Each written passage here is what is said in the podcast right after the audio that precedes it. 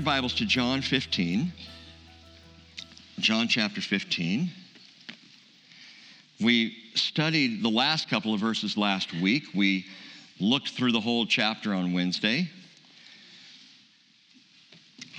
John chapter 15, and I'm going to read you verse 4, and then we're going to come back and cover a bunch of things here that Jesus says. I got stuck here. You know how that goes. Many of you, you are studying or reading through a book and you get stuck in one place and you just have to kind of keep going over it. But there was one word, I gave this word on Wednesday night, one word that I think we need to hear. I needed to hear it.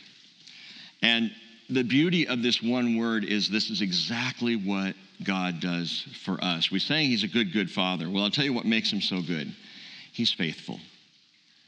He is faithful. Now stop and think about that. He is faithful to you. He is faithful to me. The Bible says even when we are faithless, he remains faithful for he cannot deny himself. That's who he is. He is a faithful God. And no matter how many times in our lives we wander off or run away or hide away or deny even the Lord, He is faithful. He is faithful to forgive. And we depend and rely on that faithfulness. But what about us? What I want to look at this morning, and I know we're in the middle of a series on the Holy Spirit, a, series I call it. We're listening to Jesus in the latter part of John talk about the Holy Spirit. We're doing five Sundays, and this is now the third Sunday, and you're going to see how this relates. But I'm so thankful that we have a faithful Father because what we're going to talk about this morning, I think it's one of the toughest things about being a follower of Jesus. I think this is one of the hardest things for you and for me about being Christians. And we need to look at it. So, verse 4 of John chapter 15, Jesus says, and here's the word abide. Abide. Abide in me, and I in you. As the branch cannot bear fruit of itself unless it abides in the vine, so neither can you unless you abide in me. Father, you and I have been back and forth on this one so much for years. You know my heart, Lord, my great desire to abide with you, to be fully, fully focused on you, to keep my eyes on you, and to walk with you. And, and some days, Lord, that goes really well. And then there's the rest of the time. And I think for most of us, Lord, it is that it is that relational walk of learning what it means to abide in you, what it means to be with you. Another word that we hear a lot, unfortunately, Lord, in church is distraction. And we are so easily distracted from our walk in the Spirit. And so I pray, Lord Jesus, that you will give us practical wisdom for abiding this morning. Help us to think this through and to understand a little bit more about what abiding looks like, about the blessings of abiding in you, Lord. And just give us, Lord, spiritual revelation that we might be a people who abide and, and individuals, Lord, who abide with you more fully in our lives. This I pray in Jesus' name. Amen. Amen. Jesus said, Matthew chapter 11, verse 28, Come to me, all who are weary and heavy laden, and I will give you rest. Come to me. We like the sound of that. Love the sound of the invitation, especially when we're troubled. And remember, John 14, 15, and 16 is all about Jesus saying, Do not let your heart be troubled. Believe in God, believe also in me. Do not let your heart be troubled, nor let it be fearful. And so when he says, Come to me, I'm like, Yes, I'm there. I want to come to you. And, many people understand and even welcome this, this invitation of Jesus. Even the gospel call to become a believer and to repent and to confess, receive forgiveness of sin, eternal salvation. On the front end, that sounds really good. It's post invitation that it starts to get difficult. It's not the receiving, it's the ones I've received that I tend to, or you tend to, or people tend to dogmatize or ritualize or trivialize what for God is a relationship, what He has invited us truly into. Most commonly, for one reason or another, it seems to be par for the course in the Christian life to struggle with abiding or to neglect the abiding. So I want to abide in this chapter just a bit longer. We got to stay here because abide as the operative word Jesus begins to talk about. He uses this word over and over and over right here in, in a small handful of verses. He says, Abide, abide in me. And we've been listening to Jesus, as I said, talk about the Holy Spirit. And we're fascinated by and want to understand more of the Holy Spirit, especially because He is so present and is such a dynamic in our lives as followers of Jesus. And we've covered six promises so far. Let me go over those with you again. The Holy Spirit is our God strong helper. That word that Jesus uses, parakleton, that is translated helper or comforter, it means advocate, strengthener. He is our strength. Secondly, He is given, or I said gifted forever. Once the Holy Spirit comes to you, Jesus says that he may be with you forever. What a promise. Thirdly, the Holy Spirit is genuine truth. Jesus calls him three times in this section the Spirit of truth. Fourthly, he generates remembrance of all Jesus did and said. You remember the things of Jesus because the Holy Spirit is telling you because he's reminding you, because he is bringing it to mind. Fifthly, we saw that Jesus grants us peace by the Holy Spirit, through the Holy Spirit. He brings peace to our lives, a peace that surpasses all comprehension. And number six, the Holy Spirit is our gospel witness. He's the power truly in you, in me, to testify, as we talked about last week. But these six promises and more to come next week and the following, Lord willing, these promises are only operative as we abide. They only truly function in us as we abide. I can have a beautiful brand new Tesla, and it's only going to operate if I get in it. See, that's all you have to do with a Tesla. Just get in. You don't even have to turn it on, it just turns on. It's really weird. It only operates as I get in it and drive it. If it sits in the garage, it does me no good whatsoever. If I say I have all of these promises of Jesus, that's wonderful. But if I don't abide, then what use are they?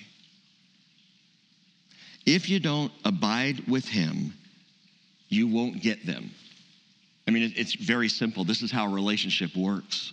So this morning, call it a pause in the promises. Because interestingly, in essence, that's what Jesus does here. He's laying out these promises. He's talking about the Holy Spirit. He's given them all manner of reason not to be troubled. And in the midst of this wonderful teaching on the Holy Spirit, Jesus pauses. And he focuses suddenly not on the Spirit, but on those who receive him.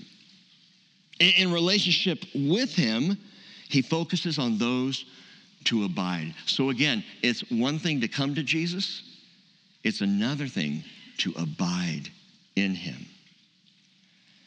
Now, to set the stage, Jesus begins in chapter 15, and obviously the chapter breakdowns weren't here originally, so we say he begins, but we'll, we'll start right there. He picks up in chapter 15 talking about the vine, the seventh I am statement of Jesus in this gospel I am the true vine.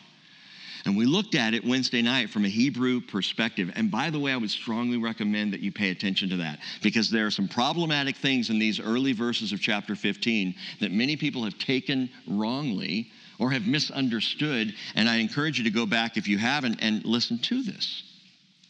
Because he talks about, I am the true vine, and gives this beautiful word picture, which Jesus is so good at of, of being a vine and you and I being his branches. The vine and the branches is the graphic illustration, it's the backdrop of this entire concept of abiding. So keep that in mind. Like a vine, a primary vine with branches coming off of it, and we are the branches, and he is the vine. And what this portrays for us is a, a nutritive connection to Jesus a fruitful cultivation by Jesus, a sweet confidence. For you and for me, just to be branches. Can you be a branch? Doesn't sound that exciting. Sometimes I don't need exciting, I just need what I can do. I can be a branch. I, I can do that. Sometimes I'm, I'm about as smart as a branch. I can do branch. We are the branches through whom Jesus, by the Holy Spirit, accomplishes his work. So keep that vine picture in mind, but we go on and listen to what Jesus says again, verse 4 Abide in me, and I in you. And the word abide, we talked about way back in chapter 1. The word abide is meno. M E N O, if you're trying to follow along, jot down the Greek words. Meno, abide, it means to abide, it means to stay, it means remain. Now, when I first mentioned this word several months ago in this gospel, I, I, told you it appears 112 times in the New Testament. Meno, abide, stay, remain. 112 times, half of which are in John's gospel. So, this is a word that John uses a lot, that the Spirit really inspired John to, to pen over and over and over. The very first time we hear it in John's gospel, he's talking about, actually, he's quoting John the Baptist. And he makes a clear connection between abiding and the Spirit of the Lord, which is why this is so appropriate right in the middle of talking about the Holy Spirit. John chapter 1, verse 32, John the Baptist testified, I have seen the Spirit descending as a dove out of heaven, and he remained upon him. And the word remained is meno, abide. He abided upon Jesus. John the Baptist said, I did not recognize him. That is, he did not recognize Jesus was the Messiah, but he who sent me to baptize in water said to me, He upon whom you see the Spirit descending and abiding, remaining upon him, this is the one who baptizes in the Holy Spirit. I begin there because that is vitally important understanding abiding. You would not even be able to abide in Jesus without the Holy Spirit. He is the power, He is the connection through whom and by which we abide. And in and through Jesus, we see God's intention for his spirit to abide in us. We've talked about this before. I love the truth that not only is Jesus the perfect representation of God for us, he is also the perfect representation of man in relationship to God. That is how you and how I are supposed to live, how we can live. We look at Jesus and say, that's the model, that's the pattern. He's the perfect human, He's the ideal. And so, Jesus, in this ideal, note this back in verse 10 of chapter 14. Listen to what he says Do you not believe that I am in the Father and the Father is in me? I'm in the Father and the Father is in me. Jesus exemplifies in himself, in the flesh, what it looks like to have the Spirit of God abiding in you which is the whole purpose, I believe, for the baptism of Jesus. He said it was to fulfill all righteousness, which is doing the right thing before you, before me. He didn't need it to be righteous, but Jesus in his baptism showed us what you and I look like after ours or in ours. That we are baptized and we receive, as Peter said, the gift of the Holy Spirit. And the very baptism of the Holy Spirit itself is a picture, again, of the Spirit coming upon you to abide with you and in you. And we see that in Jesus. So he gets baptized, he comes out of the water, and we graphically see the Holy Spirit descend upon him and remain, meno, abide, stay with Jesus. Does that mean Jesus didn't have the Holy Spirit before? Not like he did after. Wait, I'm confused. Isn't Jesus God? Yes. Was there ever a time when Jesus wasn't God? No.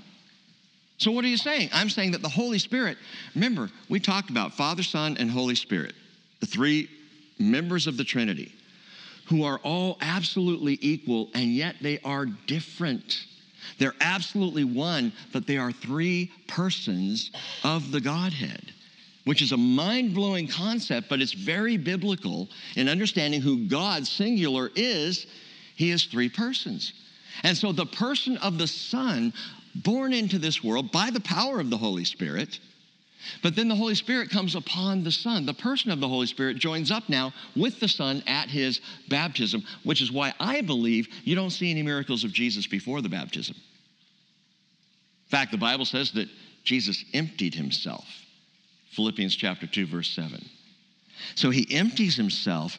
He goes through this period of life, and then in his baptism, the Holy Spirit comes, and the word is remains upon him, abides. What's marvelous about that is that is the promise for you. That's the promise for me. The Holy Spirit wants to come and to abide upon me, in me, with me. Look at verses 16 and 17 of chapter 14. I will ask the Father, and he will give you another helper, another of the same kind, but the parakleton. He's going to give you another advocate, another helper, that he may be with you forever. The Spirit of truth, whom the world cannot receive because it does not see him or know him, but you know him because he abides with you and will be in you. He comes and he abides upon Jesus. Now, John gives several other instances of abiding before we get to chapter 14, 15, and 16. John chapter 6, verse 56. Jesus said, He who eats my flesh and drinks my blood abides in me, and I in him. It's why we take communion. It's why week in, week out.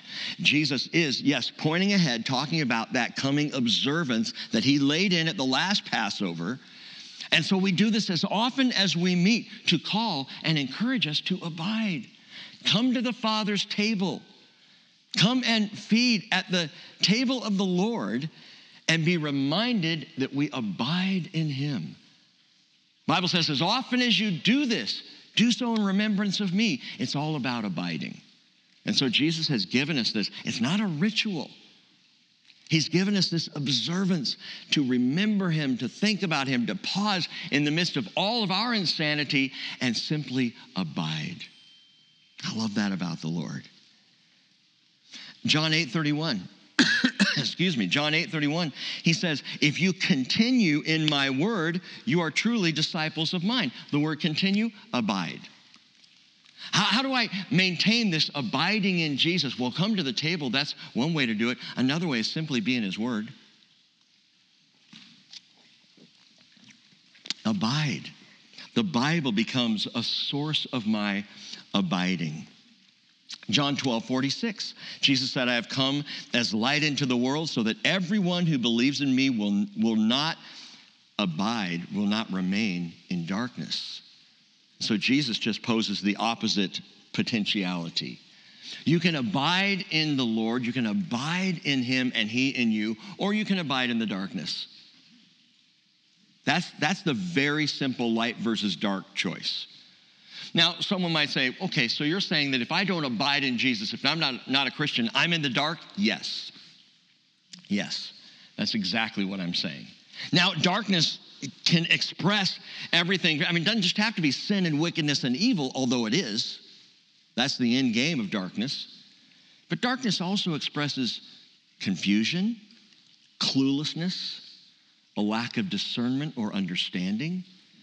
And to abide outside of Jesus, apart from the light, is to abide in a certain degree of cluelessness and lack of understanding and lack of discernment which is why people make some of the decisions they make in this world. You think, how can you do that? That's so foolish.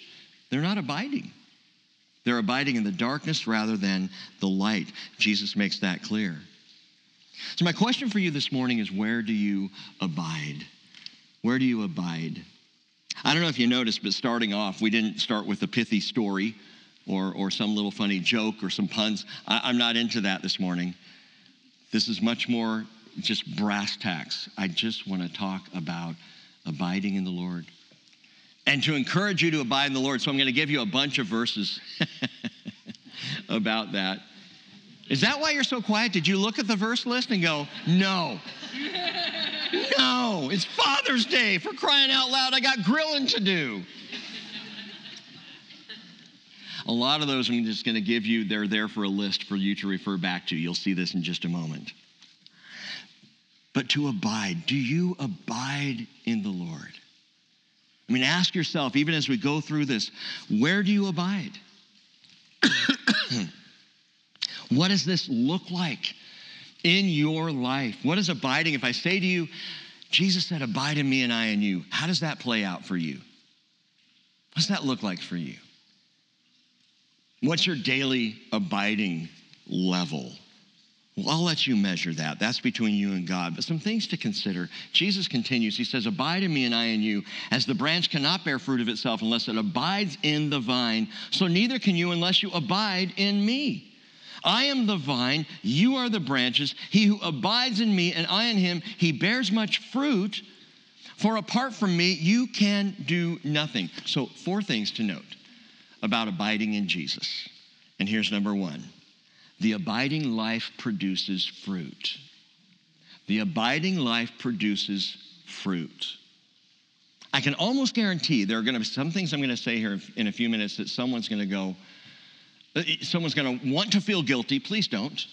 Someone's going to want to feel lesser than or like they're just not doing the job they're supposed to do. Please don't. If you feel that way, you need to listen all the way through to the end.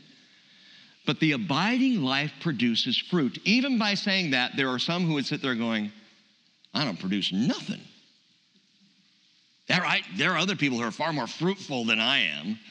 I'm not, a, I'm not bearing anything.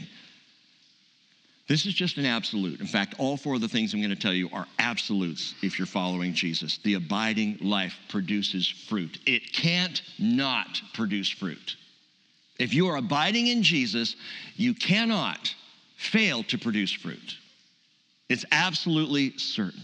Now, the word fruit in the Greek is karpos, karpos, and it can be translated offspring or produce or even benefit. And, real quickly, I want to take you through. The Bible gives us this visual picture of fruit and fruitfulness.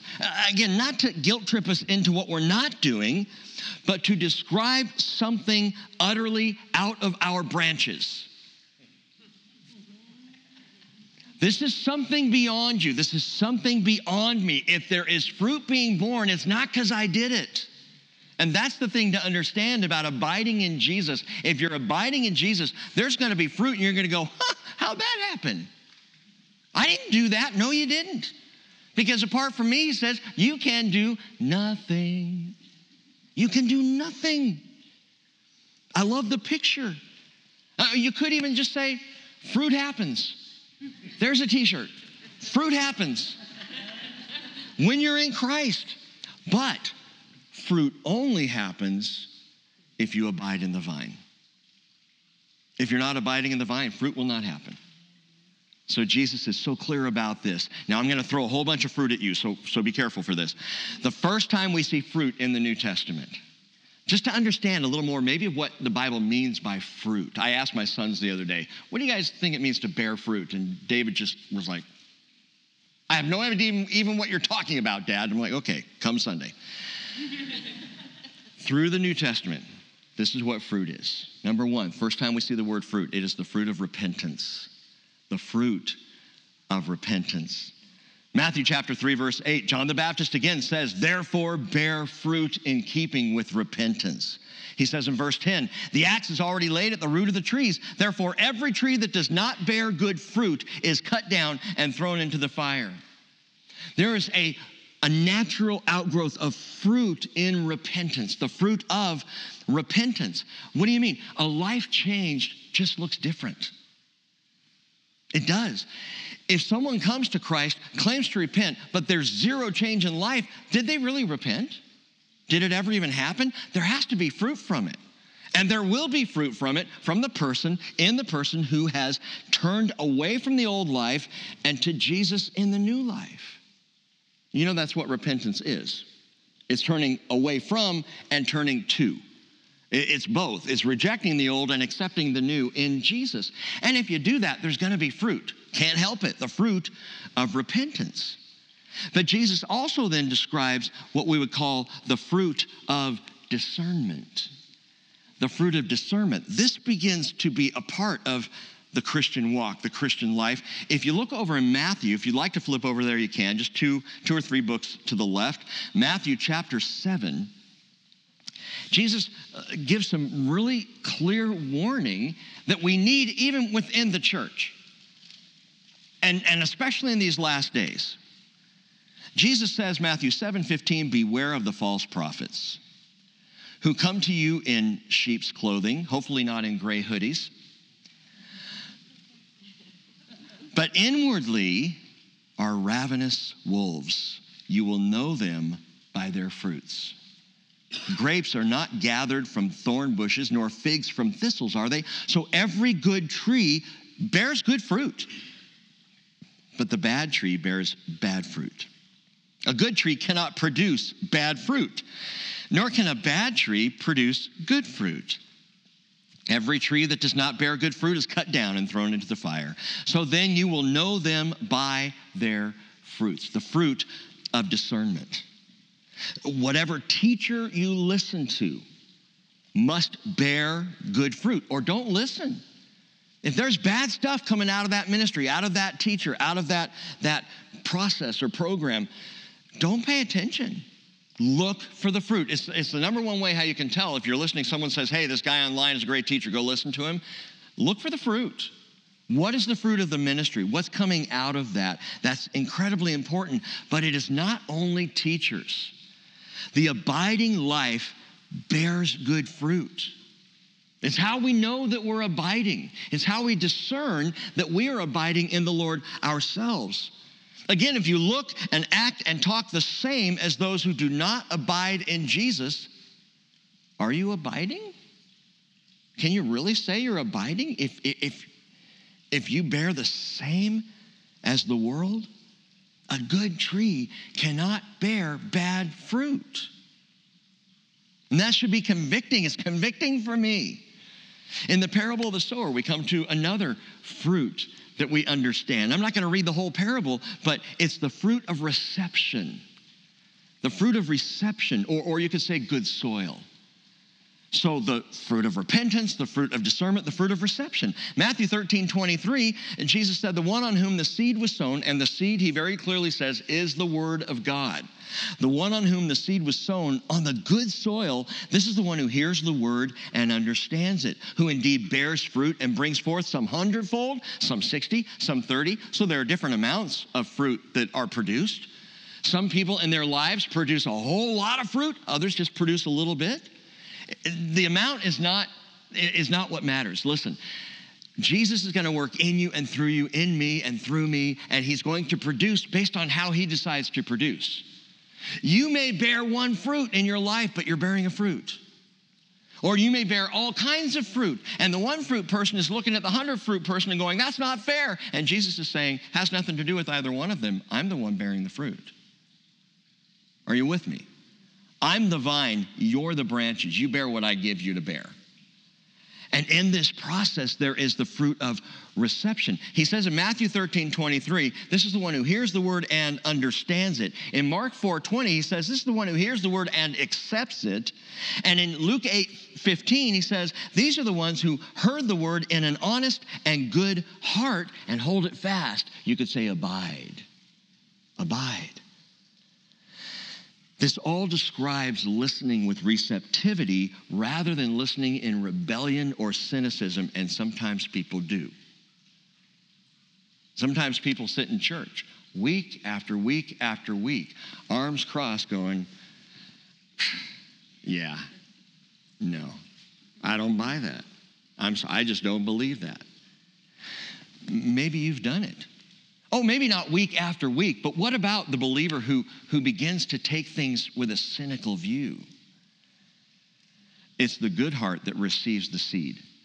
It's the open heart that bears the good fruit, the fruit of reception.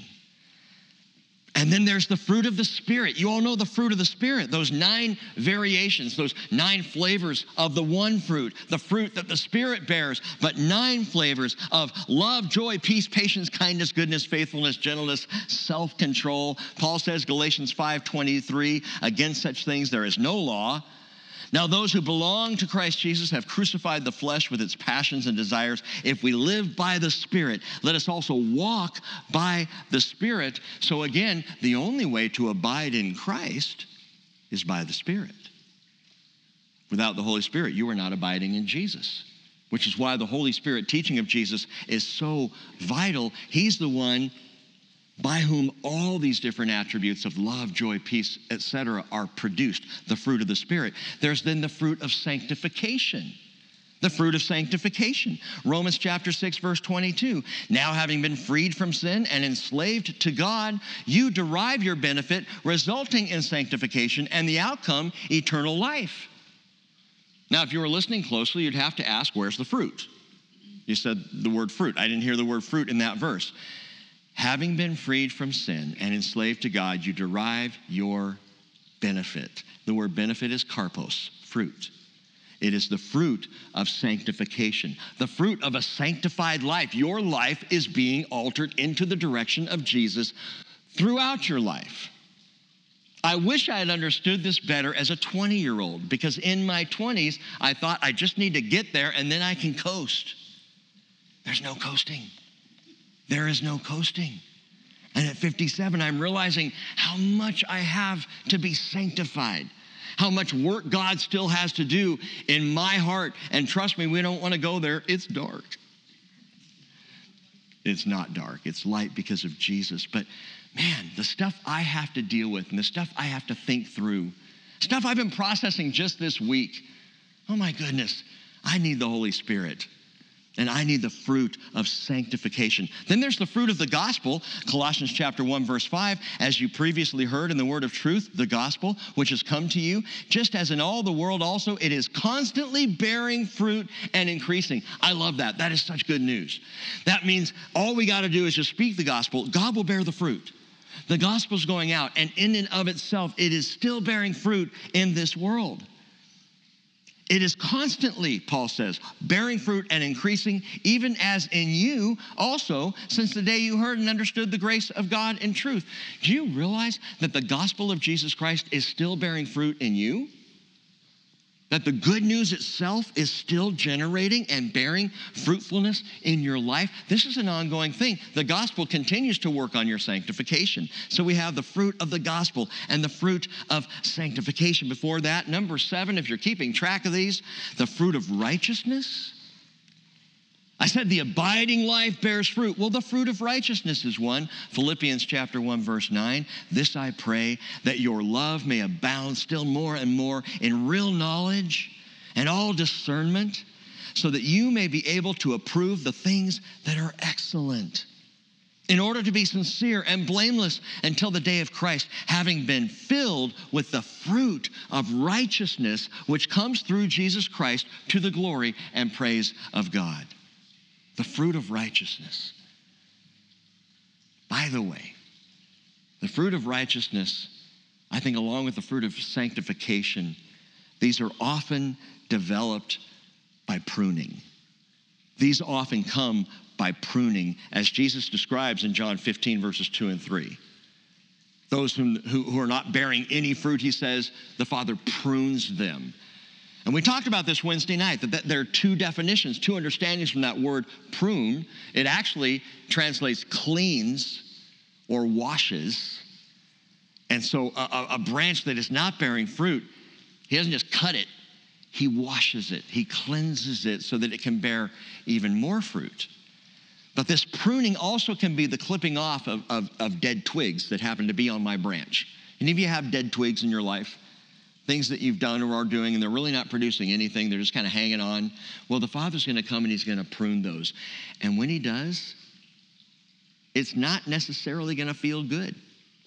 It's like clipping your fingernails a little too short. I, try, I had to explain to my kids what does it mean to cut me to the quick?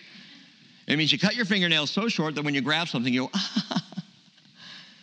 And sometimes the Father prunes us very close to the nerves Sometimes there's a little pain in the pruning. In fact, Hebrews 12 11 says, All discipline for the moment seems not to be joyful but sorrowful. Yet to those who have been trained by it, afterwards it yields the peaceful fruit of righteousness. So pruning brings about righteousness. If you're being pruned, praise God. He's making you more righteous. And then there's the fruit of thanksgiving, Hebrews 13, 15. Through him, then let us continually offer up a sacrifice of praise to God. That is the fruit of lips that give thanks to his name. You know someone who's abiding because they're thankful. And by the way, if you're struggling with abiding, you might start by just being thankful. Because thankfulness produces in us. Thanking God when you wake in the morning, thanking Him throughout the day for what He's doing, this will produce fruit in you, the fruit of thanksgiving. And then number nine, the fruit of wisdom. James 3:17 says the wisdom from above is first pure, then peaceable, gentle, reasonable, full of mercy and good fruits, unwavering, without hypocrisy, and the seed whose fruit is righteousness is sown in peace by those who make peace. Fruit of righteousness also has to do with the fruit of wisdom because the more righteous you are, the more wise you will be. It is all connected, part of the process. And all of these, as you go through the New Testament, and I just pulled these out, are pictures. These are fruit of the abiding life what you can look for in the life of someone who is abiding in Christ the fruit of repentance, of discernment, of reception, the fruit of the Spirit, of sanctification, of the gospel, of righteousness, of thanksgiving, of wisdom. Are these, are any of these present in you? Are they manifest in me? Is there a measure of them? See, again, the abiding life produces fruit. It must produce fruit. Otherwise, this word is an error. If I abide in him, I will bear fruit. I will produce fruit. Why is that?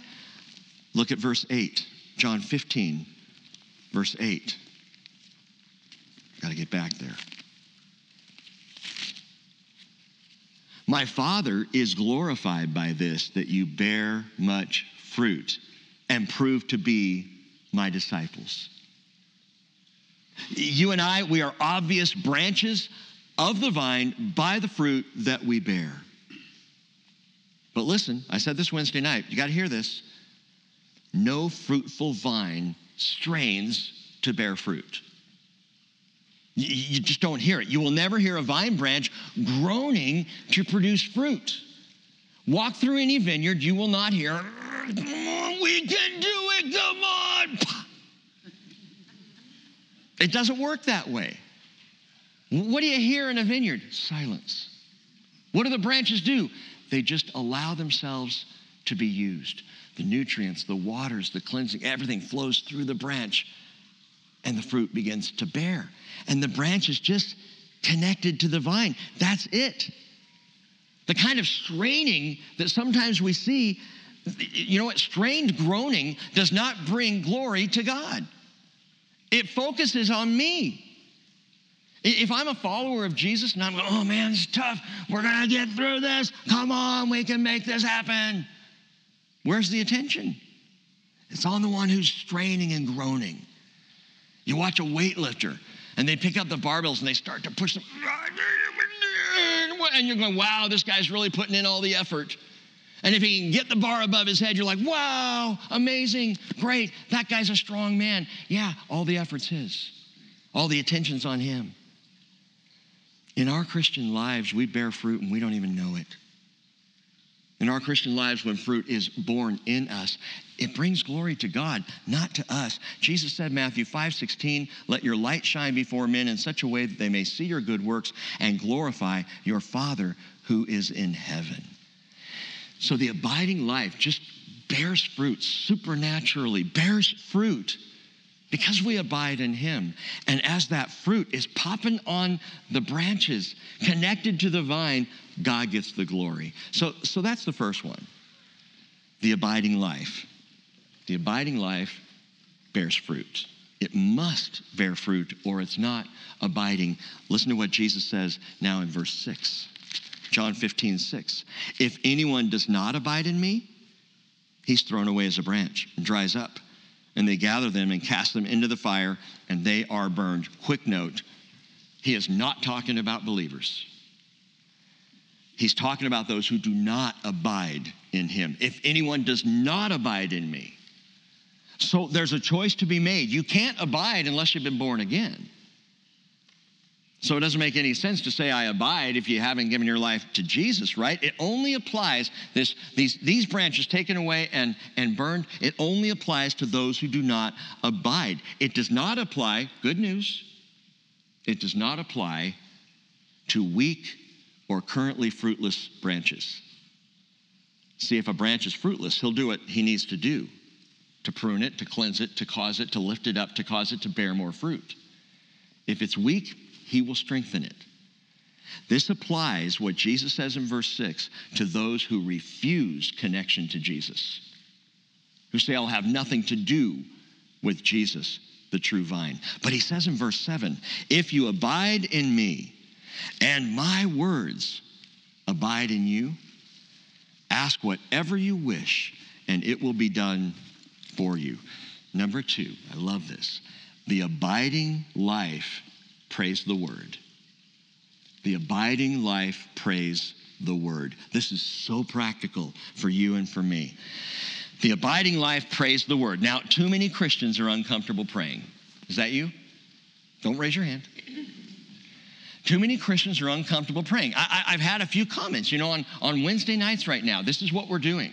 And I don't know if this is going to attract more people or drive more people away, but on Wednesday nights, we're studying through the scriptures, and at the end, we all pray together, and then we break into prayer groups, everybody in the auditorium, whoever's here, in, in groups of two or three or four, and you just talk to each other for a few minutes and, and pray for each other, and, and that's it. Very simple.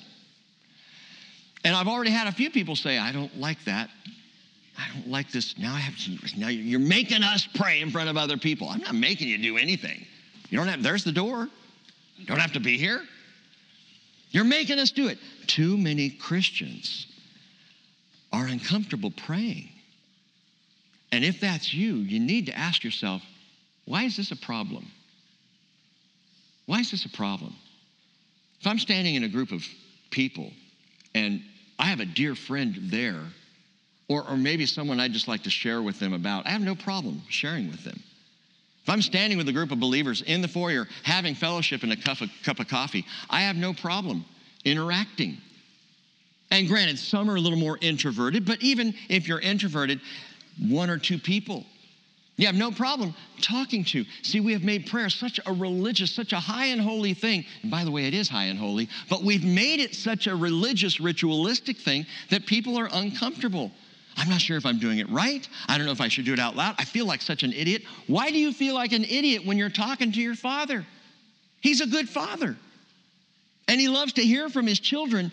And the abiding life is not going to have problem praying. To, and I think the problem is that too many Christians feel ill equipped.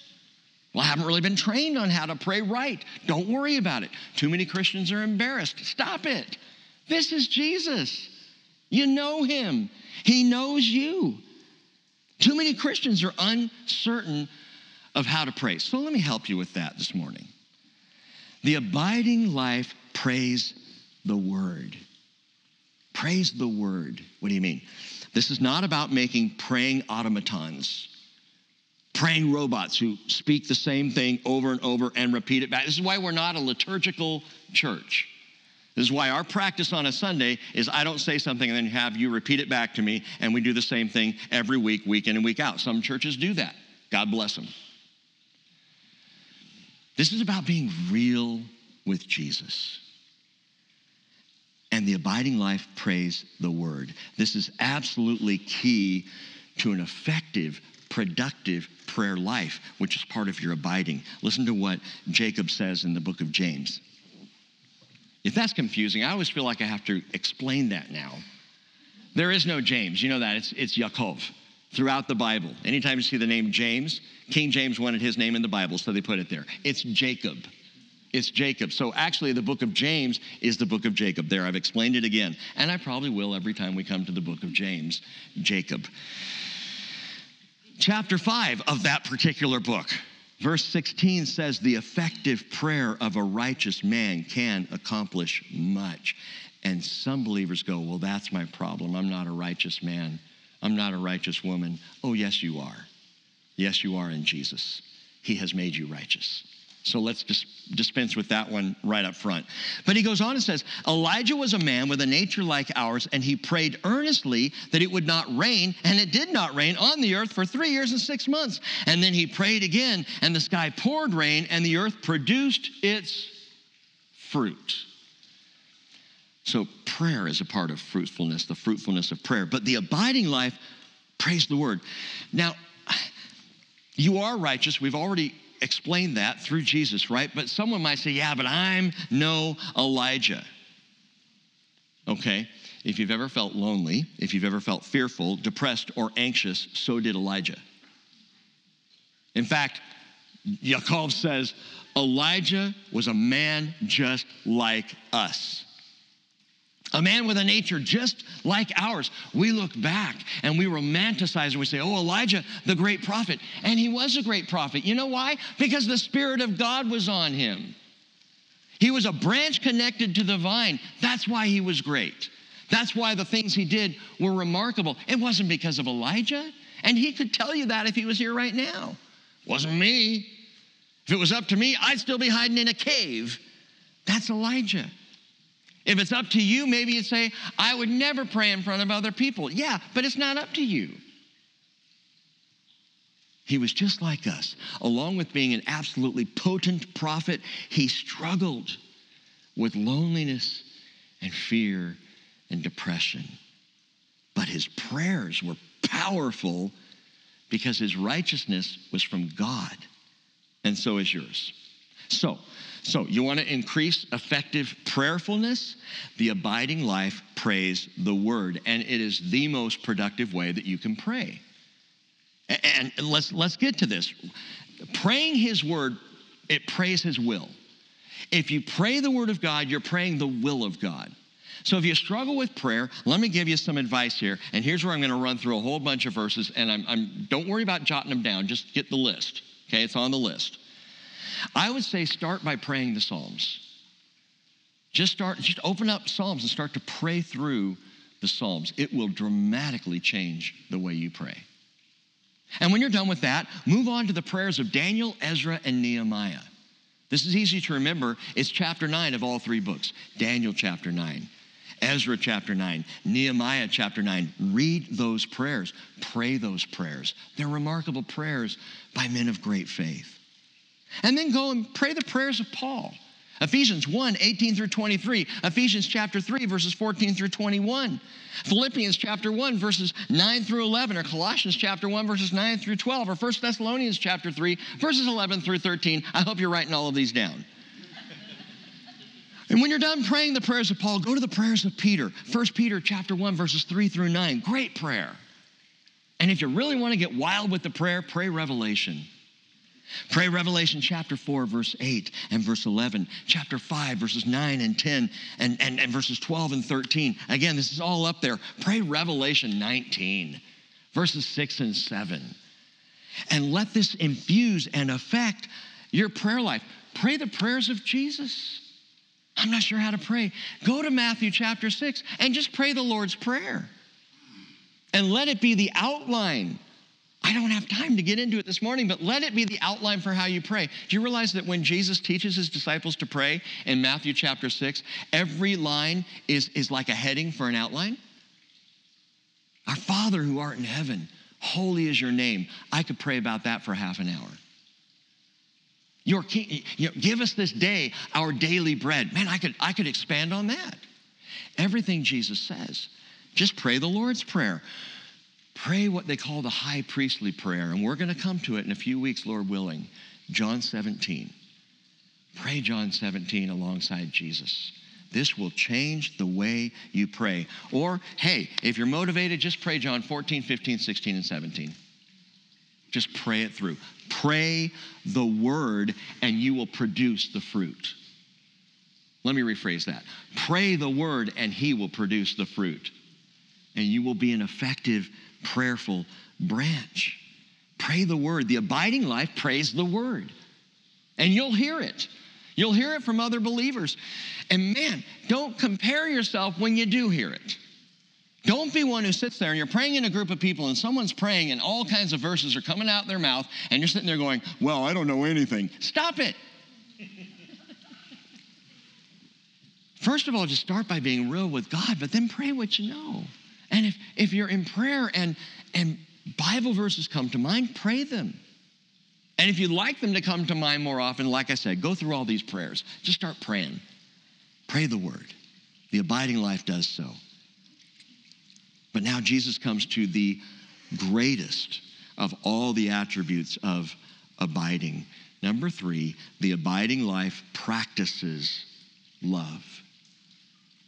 Perhaps the most difficult for us as believers. The abiding life practices love. Verse 9, Jesus says, Just as the Father has loved me, and I have also loved you, abide in my love. If you keep my commandments, you will abide in my love, just as I have kept my Father's commandments and abide in his love.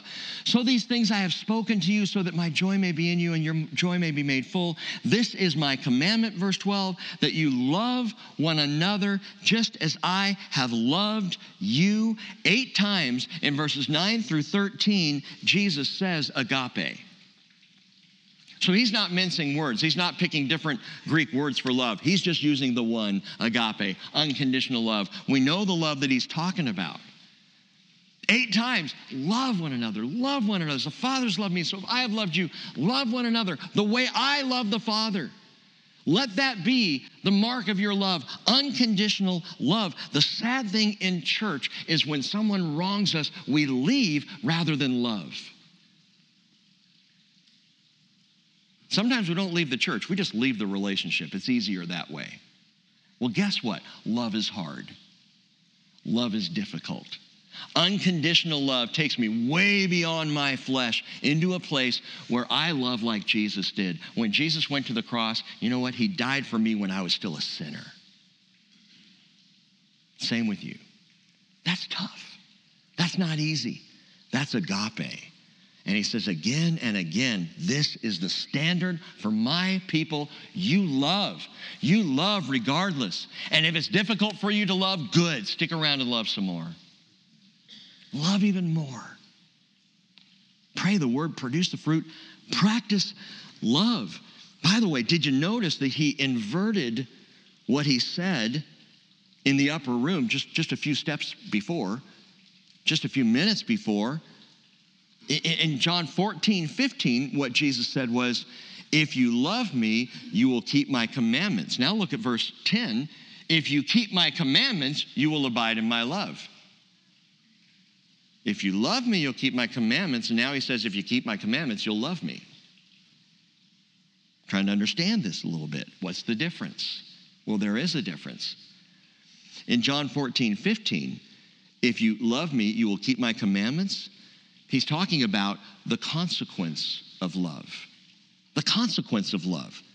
That is, keeping his commandments is the result of loving him. I love him, so I keep his commandments. That's what happens. If you love Jesus, you're going to keep his commandments. It's wonderful, it's easy, it's part of the deal. I love you, Lord. You do what he says because you love him. So it's the consequence of love. John 15, verse 10, listen to me, this is important, is the cultivation of that love.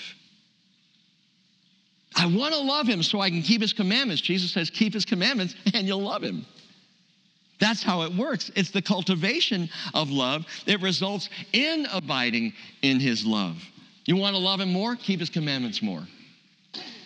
If you love me, you will keep my commandments. And if you keep my commandments, you're going to love me all the more. If you want to abide, you have got to agape. If you want to abide, you've got to agape. And this is what we see going away in the world. This week, uh, on Wednesday, Gallup.com released two polls. Some of you may have seen these. The first poll was dealing with American belief in God. It's the lowest percent of Americans believing in God since 1944. Since they really started keeping these polls, the, the trend line is just down. And it's not surprising. I'm not surprised. And we're, by the way, not talking about the church in the world. We're just talking about belief in God in America, but the trend line is steadily down. In 1944 through 1947, when they measured this, when they asked polled Americans, do you believe in God? 98%. 98% believed in God. By 2011, this may surprise you, it had dropped, but only to 92%. 2011, 92% of people polled believed in God. And then from 2013, it dropped all the way to 2017 down to 87%. In 2022, it has dropped to 81%. So that's a precipitous drop from, you know, the trend line has been mostly kind of like this, and all of a sudden it kind of has dipped substantially in the last three or four years. And by the way, 18 to 29 year olds have the lowest belief in God, coming in at 68%. Now, when I tell you those percentages, you might say, well, 80, 81% is not bad. 81% is belief in God or a higher power. That has nothing to do with Jesus. It's just, do you believe there's a God? It's very generic. And even among very generic beliefs, 18 to 29 year olds, 68% have a generic belief in God. That is stunning. That means a third of 18 to 29 year olds in America do not believe there's a God at all. And only, by the way, 42% say God actually hears prayer and responds. So in this country, it has dropped below 50% who even think God listens when we pray. Which is this not surprising to me. I'm reading the numbers going, yeah, actually, those are higher than, than I would have expected. This is why America is in the state that it's in. It is not politics, it is prayer. Okay? It, it, it's, it's Jesus. That's why the country is in the state that it's in. And that's not a swipe, by the way, at political persuasions. Our, I, I could talk to you about liberals on this list. It drops even lower. I don't know why. Well, I, I could make some guesses, but I'm not going to this morning. Compared with a 20 year trend line, this is interesting to me. A record high 50% of Americans rate the overall state of moral values as poor. There, there's a, there's a, a connection here. Faith in God going down, moral values dropping. Uh, 50% of Americans say the state of morality, moral values in the country is poor, half of America. Another 37% say it's only fair. So put that together 87% of Americans say that moral values in America are poor to fair. That's not good. And people recognize it. We see it. We look around the world and go, this is, this is not the way it should be. Of course, then in that same poll, 1% think that the state of moral values is excellent.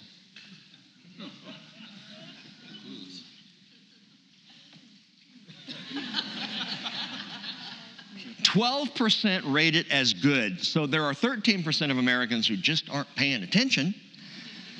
But not only do Americans feel grim about the current state of morality in our nations, 78% believe that moral values are getting worse. And on top of that, when asked to rank the greatest concern with moral values, the number one problem, just this is just a, a, poll of people, but the number one problem people said with moral values was get this consideration of others. Consideration of others. Are you surprised? Jesus said of the last days that because lawlessness is increased, most people's love will grow cold. Do you see maybe why abiding requires agape? Why, if we're really going to abide with Jesus in these last days, we have to learn what it means to love unconditionally because this world is not going to do it. And the more we see lawlessness increase, which has been dramatic in the last few years in America, the more we're going to see love decrease. It's an exact opposite. And the counter to all of this lack of faith and this downturn of, of morality in our country, the, the counter is love. It's agape. We abide in him, we abide in the vine, and we love like the vine, even if it wouldn't be my natural way of doing things. Man, my natural man doesn't always want to love. And I won't even use the silly examples of being cut off when driving. My natural man does not want to love when someone has personally hurt me. I don't want to love that person. No way. They don't deserve it. They haven't earned it. Yeah, guess what, Rick? Neither of you. We love because He loved us first. I love because God loves me. And it's not an option to agape. In fact, he goes so far as to define love in verse 13 greater love has no one than this, that one lay down his life for his friends. Jesus commanded love, he embodied love, he defined it on the cross. So he does all the teaching we need to have, and then he teaches all the way up to saying greater love. This is the greatest love, and then that weekend he does it. He reveals the greatest love. And why did he die? Because we were a lost world, and he knew it. That's why he came. He invites us to salvation by faith in him, and then he says to you, and he says to me, Abide in my love. Abide in my love. This is absolutely the key to practicing love abiding in his love. And if you're struggling with loving anybody in your life, abide in his love. Don't look to the person to see how you can fix them. Don't even look to your own heart to see how you can make yourself somehow love this undeserving, unlovable person. You look to Jesus. You look to the love that he has for you and you you take nutrition from that love.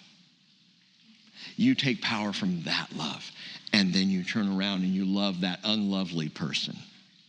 This is absolutely key. Do you understand? Do we know how much He loves each one of us? That's again why we come to the tables. We know love by this, 1 John 3:16, that he laid down his life for us, and we ought to lay down our lives for the brethren, and that's agape. So the abiding life practices love. The abiding life prays the word, and the abiding life produces fruit. And number four, fourth and final one, the abiding life, and some of you are going to struggle with this one. The abiding life is permeated with joy. Verse 11. These things I have spoken to you so that my joy may be in you and so that your joy may be made full. And you need to hear this. Jesus says, My joy. That my joy may be in you. Alford says, not joy concerning me, not joy derived from me or my joy over you, but my joy, properly speaking, the joy of the Son in the consciousness of the love of God. It is His joy that empowers my joy. But you know what? This is a really strange, strange time for Jesus to say such a thing. I, I'm telling you all these things so that my joy may be in you and that your joy may be made full. He's on the way to Gethsemane.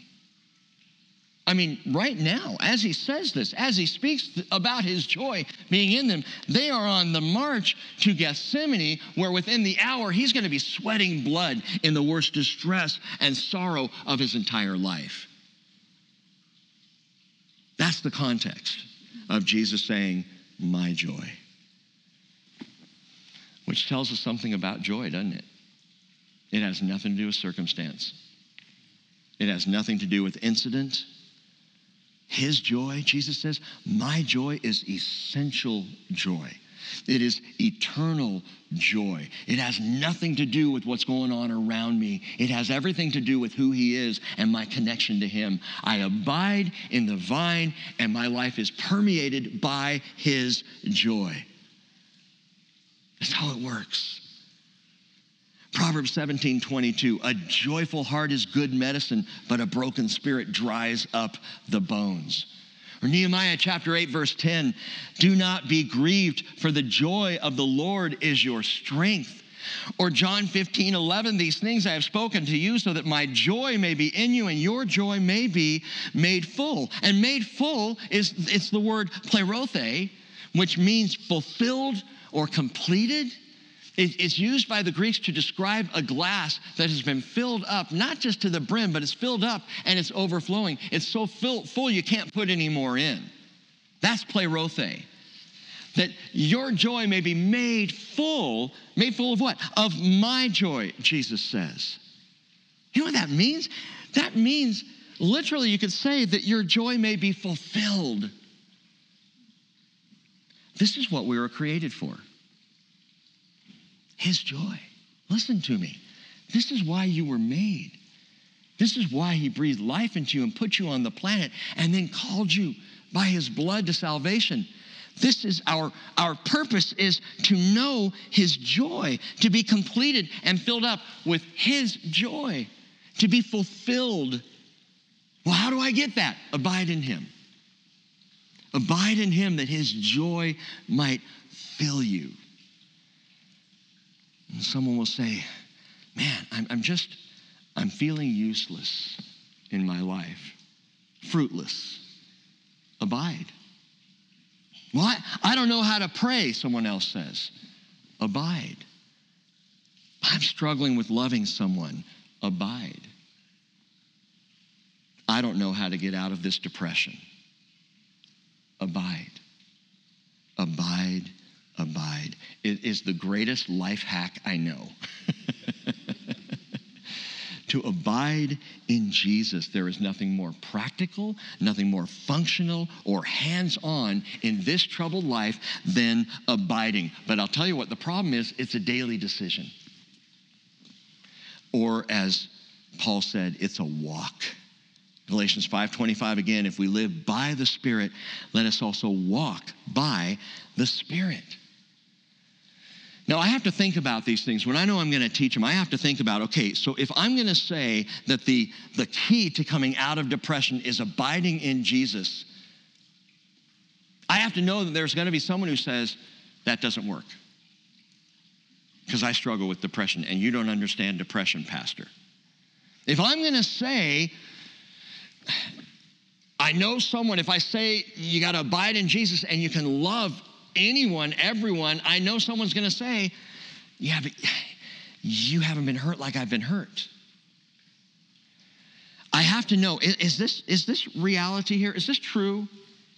That simply by abiding in Him, if I'm fruitless, I can become useful?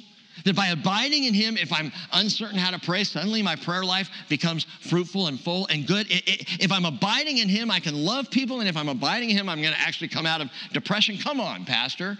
That's just Sunday morning preaching stuff, isn't it? No. Abide in Him, and all of this is true. All of this.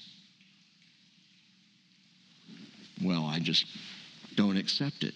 Then you won't have it. I reject it. Then you're not abiding.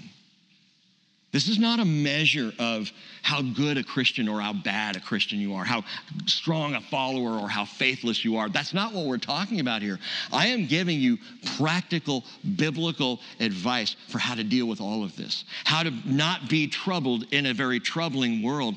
And the advice is abide, because when you abide in Jesus, even things like depression lift. When you abide in Jesus, suddenly you have the ability to love whereas you did not before you turned to Him. It is not God's will for anyone to live a meaningless, spiritless, loveless, bummed out life. That's not of the Lord. He says, Abide in me. Abide in me. He is the prescription for all of the ills of this world and so much more. He's the prescription for the power to walk as his people. Abide. Zephaniah 3:17 The Lord your God is in your midst, a victorious warrior. He will exult over you with joy. He'll quiet you in his love. He will rejoice over you with shouts of joy. Nehemiah 8:10 again, do not be grieved. The joy of the Lord is your strength. My joy, that's a joy infectious. That's a joy that gets into you and you can't get it out unless you stop abiding. And Jesus said in John 17, 13, These things I speak in the world so that they may have my joy made full in themselves.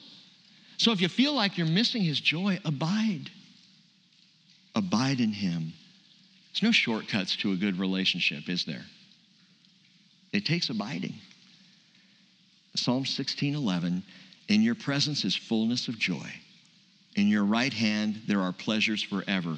And the Bible would not say it if it wasn't true. 1 Peter 1 18 or, or 1 8, though you have not seen him, you love him And though you do not see him now, but believe in him, you greatly rejoice with joy inexpressible and full of glory. This is what the abiding does. Your part, my part in all of this is not to generate or groan or grunt or strain to cause these things to happen. Our part is simply to abide. If you abide in Jesus, you will produce fruit. If you abide in Jesus, you'll find yourself praying the word. You'll find yourself practicing love, and you will be permeated with his joy if you abide as you abide. And when he finally calls, he's not going to find a bunch of groaning, straining branches. Instead, he'll find us abiding in the vine, and we will hear him say, Well done, good and faithful servants. Enter into the joy of your master. Oh, Jesus, so much information, so much to think through, but Lord, just teach us to abide in you, to find our rest in you. Lord, I've been talking for an over an hour here, and, and, I, and I'm, I'm still wondering is the point made? What does it take, Lord, to abide? And it's just spending time with you. It's being with you. As we are right now in this prayer, we are with you. And it's absolutely true, Lord, that when I am with you, all the difficulties of life fade into the background. When I'm with you. And Father, I pray by your Holy Spirit that your presence, in which there is fullness of joy, your presence would be felt and experienced by us continually, daily, as you lead us forward in all of this and teach us just to trust you and to abide in you and to be with you. Lord, this is what we need. And so I pray, help us abide. In Jesus' name, amen.